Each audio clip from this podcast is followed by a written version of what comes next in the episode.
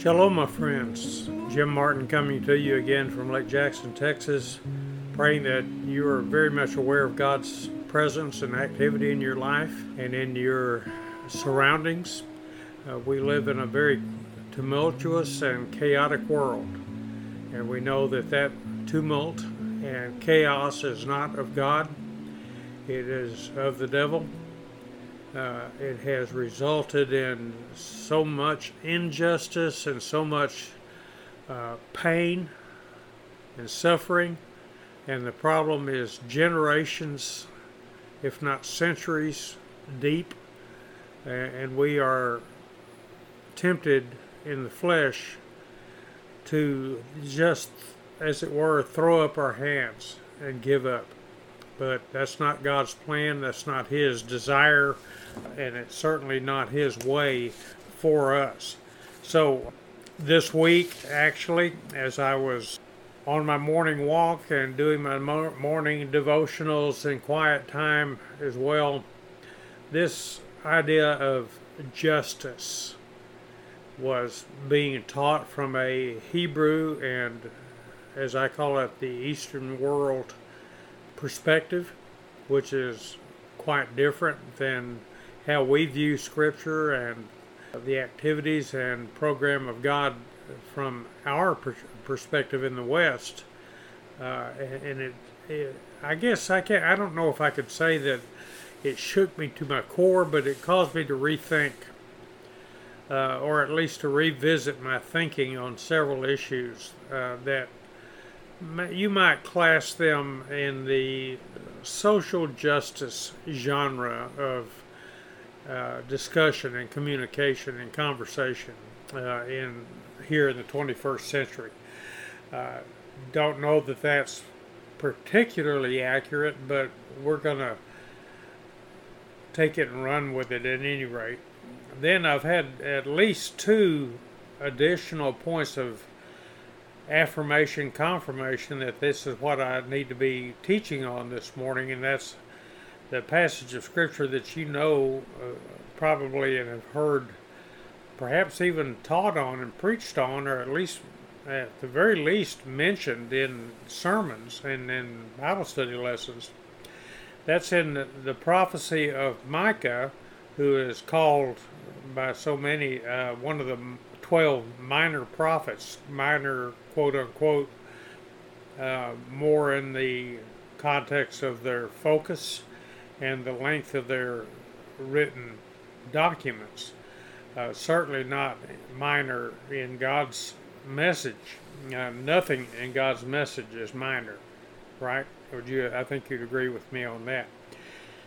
So, we're, get your copy of Scripture and turn to Micah chapter 6, and we're going to begin reading in chapter 6, verse 6 this morning. Pray with me as we begin.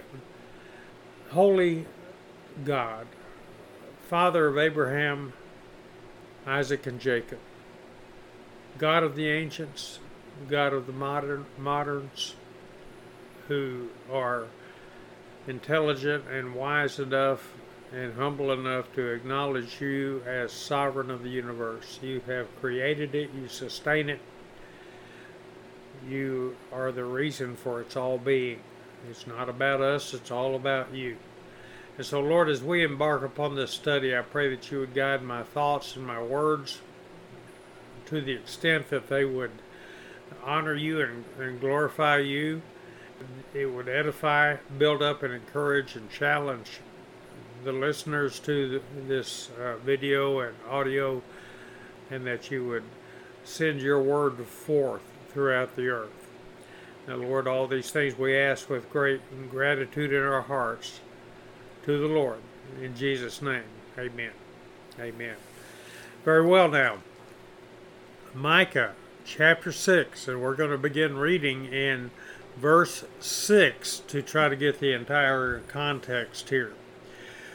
With what shall I come to the Lord, and how shall I bow myself before the God on high? Shall I come to him with burnt offerings, with yearling lambs? tithes, with come to church once a Sunday and once a week? Is that how I'm going to honor the Lord? Verse 7 does the Lord take delight in thousands of rams, ten thousands rivers of oil? Shall I present my firstborn for my rebellious acts, the fruit of my body for the sins of my soul? Now, this sounds pretty dramatic, doesn't it? But it's uh, people who were convicted were brought to their knees in contrition. Sadly, few of us are. And then verse 8, the one that we know so well. He has told you, O man, what is good. And what does the Lord require of you but to do justice, to love kindness or mercy, and to walk humbly with your God? My, my. We're very familiar with that verse 8, Micah 6 8, are we not? Let's just do an extremely brief uh, background check on Micah. Uh, the prophet Micah, we know very little about. He his message was directed to Israel, the northern ten tribes. It was in the pre-Assyrian captivity period of time, which is uh, about the mid to late 8th century before Christ walked the earth. Micah was not a person of great fame and uh, high repute. He was just a common person to whom the word of the Lord came. He was greatly convicted in his spirit about the, well, the idolatry, but also the injustice that he observed in the powerful ones of Israel and how they led the people of Israel, God's own chosen people, how he how the leaders led them astray. My friends, though Micah lived 750 odd years before Christ, people today in 2020 years, 21 years after Christ's birth, 1950 years or 80 years after he walked the earth, we're no different. We are exactly the same. So, as we embark on this study, and I do pray that you've uh, acquired a copy of the study notes to which I gave you a link uh, in the Facebook Live comments and also in the podcast show notes. Please avail yourself of those notes. It will make a lot more sense and help you to follow along in our presentations over the next three weeks as we take and uh, unpack verse 8 into the three characteristics of a life surrendered to God. How does that life, that surrendered life, live itself out, play itself out in the community in which Christ followers now live, in which those that fear God truly, with a reverential awe and fear uh, and trembling, how do they live out their lives in the communities? So, let's read verse 8 once again, shall we? He has told you, O man, what is good, and what does the Lord re- require of you but to do justice, to love kindness, and to walk humbly with your God. Okay, we're going to take this and unpack it and study this in three separate sections. Today, we're going to look at the concept of justice. And this is what really got my attention uh, this week as I was soaking in the Word of God, as it were. As it turns out, I told my wife Brenda that I don't think I've ever taught or preached on Micah 6 8 in my preaching career, which is not that long. I guess it's uh, 25, 30 years of teaching, uh, well, closer to 50 years teaching the Word of God, various audiences and congregations, and preaching in for the last 25 to 30 years. And then I got to looking through all my notes in my, my library of uh, messages and, and documents and Bible studies, and I found that I had indeed brought this to a congregation. I believe it was in the country of England, and, uh, as we were pastoring our first church there in 2004, in the summer of 2004. My notes were dated July 2004, and I was uh, rather astounded that I had actually brought that to that that particular church. Uh, normally, when I uh, get into a new church, I will take them through the first few chapters of Acts to see what did God intend for a church to be. But in, in that church uh, in Thornaby, England, that I may actually have some listeners uh, from that time period, I'd actually brought this message on Micah 6, uh, 6 through 8, primarily verse 8. And as I got to reviewing this, I said, well, okay, I've uh, grown a little bit in the in the last however many years, 21 years. I do believe I've grown a little bit. Let's see what God has shown us here. So the first requirement of God, what does He want? How does He want us to live? Is that we do justice. What does it mean to quote do justice? Well, in the West, where most of us that are listening to this message live during the United States, Western Europe, uh, perhaps even Eastern Europe and Africa, we have a particular connotation for the word justice. Uh, when we hear that word, it means something to us that it didn't necessarily mean to the Eastern people, to the Hebrew people to which this message was directed. And I've given you those two definitions and those two words, primarily from the Hebrew, in the, the study notes. Two different words. The word that the Hebrew word that's used here in Micah 6 8 is the most common word for ju- translated into the English word justice. Uh, it is the word mishpat. Mishpat. And this idea is what is so foreign to our Western concept of justice. Because mishpat refer, refers to a restorative form of justice, restorative form, not punitive. That's the second word that we'll get into in a moment. It's focused on the plaintiff, if you will, if you're imagining this as a court case and it seeks to put whatever the situation is back to the state God intended and designed.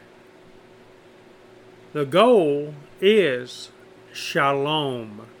And I will direct you to the notes, and I've given you an end note on uh, Vine's Old Testament definition, dictionary definition of shalom. Uh, we in the West commonly think of shalom kind of like aloha in Hawaiian, right? It's just a, a generic greeting, uh, roughly translated peace. It does mean peace, but it means much more than peace. It doesn't mean absence of conflict or, uh, oh man, hope life is being good to you. No, no. It, it means a sense of wholeness and completeness this is what God intends for us that we be complete, lacking nothing. You understand that? That we be complete and lacking nothing. The only way we can be complete, the only way we can lack nothing, is to be found in Him, in Christ, by faith. That's the way that works, my friends. That's the only way that can work. So, Mishpat restorative justice. You see injustice being done, and you ta- and you don't take retribution. You don't take vengeance. You don't seek vengeance against the offender. You seek to put the situation right. How does God want this person to live? How does this God want this situation to exist so that he, his his people may operate in total spiritual freedom. That is mishpat. And that's what we are to seek to do. This is what pleases God to see His people, quote, doing justice, seeking shalom. Okay, the other word, let's go ahead and cover that word because it's the word that really reflects the Western view of justice, and that's the word shapat. Shaphat. Shaphat. And that is a punitive action. It's a verb. By the way, mishpat is also a verb. It is the doing of setting things right. It is the doing of bring, bringing shalom, those activities, that effort to bring shalom. Shafat is the action of bringing about proper consequences to the offender that has injured someone. But that's not the most common Hebrew word used in the Old Testament for justice. It is used because, make no mistake, when we do wrong to another person, then there are consequences to that wrong. When we do wrong to God, when we offend God, when we break His holy commands, disobey His commands, there are consequences to that disobedience. Now, the Old Testament judges are, don't, don't sit on a bench with a gavel in their hands and black robes and with a prosecutor and a, and a defender. No, no, no. Seeking truth in the situation. And when they see that a person has indeed broken a law, has caused injury to another person, then the first thing they do is try to set things right with the offended party, with the plaintiff, as we would call them. And the second thing that often must be done is consequences must be addressed for the offender, right? And and the judge in that case would see that those consequences were carried out. He didn't just give that job to the to the uh, whatever the person is called uh, in the court. Uh, um, it slips my mind now the, the officer of the court that, that was to see to it that the consequences were carried out. No, no, he did it himself.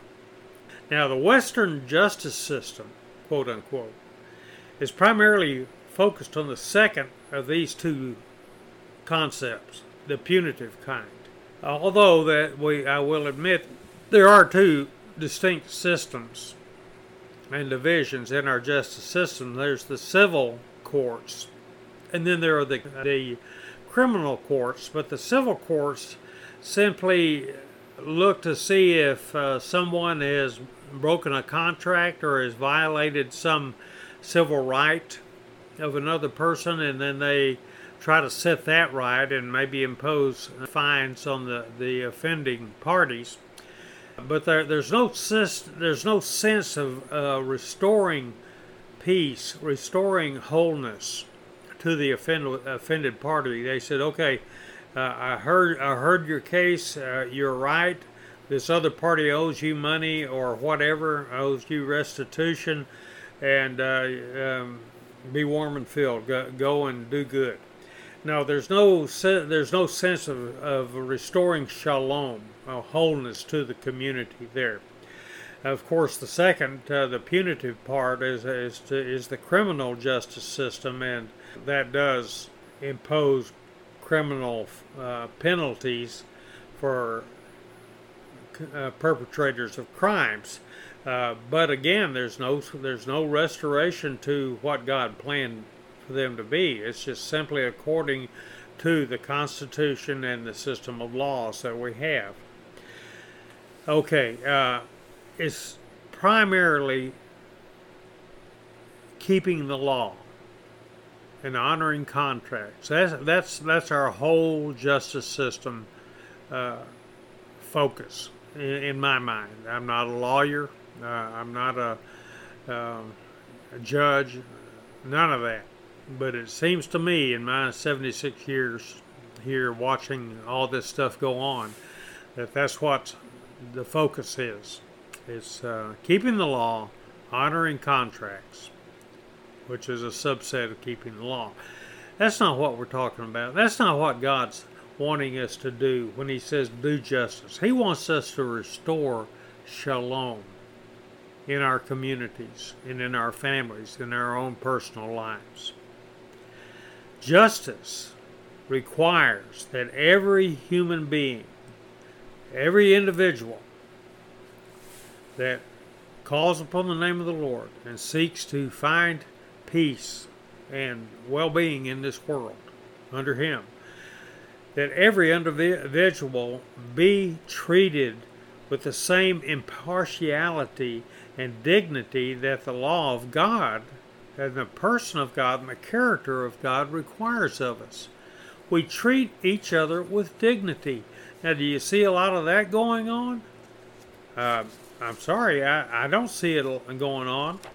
But this is a this is a recurrent theme in in the Old Testament. It starts off in in Genesis. Look at how he had this counsel with himself, I guess, uh, regarding Abraham. In Genesis chapter 18, uh, this is recorded to us. And God speaking, He said, I have chosen him, speaking of Abram, uh, so that he may com- command his children and his household after him to keep the way of the Lord by doing righteousness and justice, so that the Lord may bring upon Abraham what he has spoken about him, that he may keep his covenant with Abraham. Oh, my friends, this is the fundamental thing that he chose Abraham because he saw somehow, deep within him, Abram, a desire and a motivation to, to be righteous before God, to enact justice, to take care of the oppressed. We see this in Leviticus. You shall do no injustice in judgment, speaking mostly to the laws, to this priest, and to the judges. You shall not be partial to the poor, don't don't be partial to the poor. Now, do we need to talk about that? Do we see that in, in today's uh, social justice system? Or do we see the poor uh, favored and enabled in their poverty? I'm starting to preach now, I'm starting to meddle now, huh? Nor should you defer to the great don't take bribes. Don't just because they have a high status in in the community. Hey, hey, hey! Don't don't play favorites here. But you shall, you are to judge your neighbor fairly. Then in Psalm 140 he says, I know that the Lord will maintain the case of the afflicted and justice for the poor. My friends, Jesus said the poor we will have with us always. And I think we can testify for that. We do have poverty. We have a great deal more poverty in our world today than is necessary. But as I said, the problems, the root causes of this poverty run so deep and so long and so far back in history that the only way it can be sought or be reconciled and, and, and uh, reckoned with is to just dramatically restore us to God rule. And is that going to happen?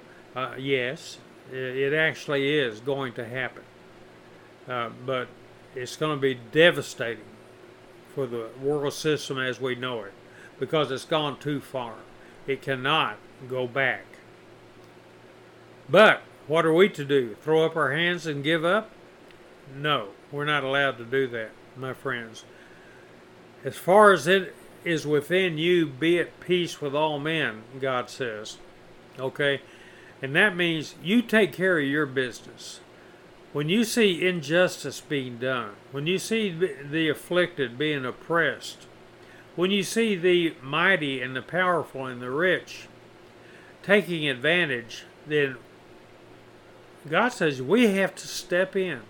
We have to take legal measures and righteous measures to bring shalom, to bring wholeness. Sometimes the poor are poor because they're afflicted physically or mentally. Uh, that's a, an extremely small portion of our population that must be looked after, taken care of. Most of the poor of our country and our world are poor because I'm sorry, this may seem this may seem cruel and judgmental to you, but I'm not I don't think I'm being judgmental, but they're poor because they want to be, because they've been able to be, because they don't know another way to live. So they've become dependent on a on a system of governments and and social media that enables their poverty and indeed may I say keeps them in poverty. This is injustice. Any system, my friends, that keeps the poor poor in spite of their efforts to pull themselves out and work themselves out into a place of self sustenance, that system is unjust. And my friends, I sit here, perhaps as a prophet of God, saying that this is unjust, is unjust.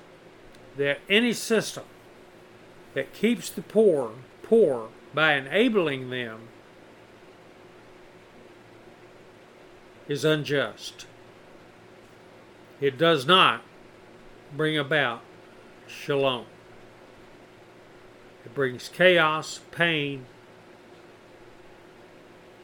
depression, discouragement, all the things that a person needs to climb up out of a situation that God never intended for him to be in in the first place.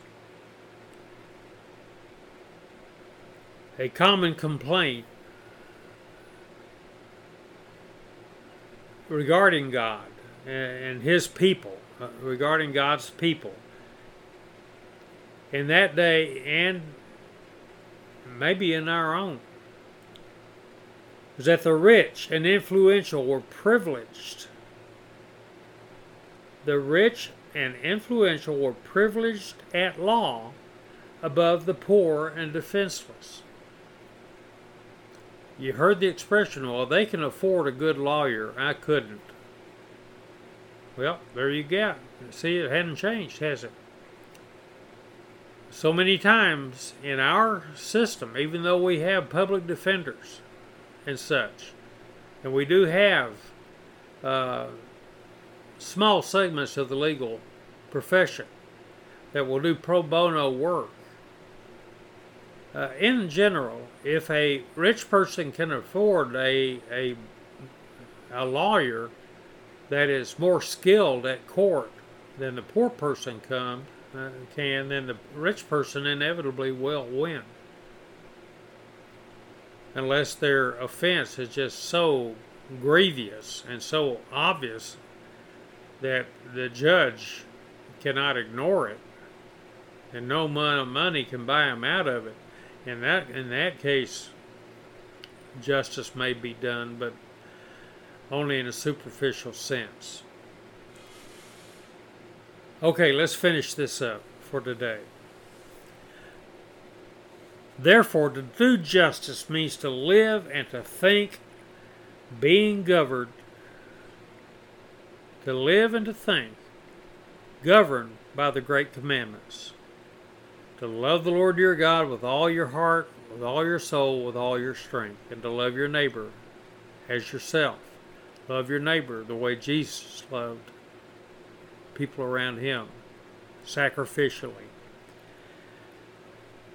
Look at Matthew chapter 22, verses 37 through 40 for the, the two great commandments. And then finally, Justice has the element of heartfelt obedience to the moral law of God at its very core.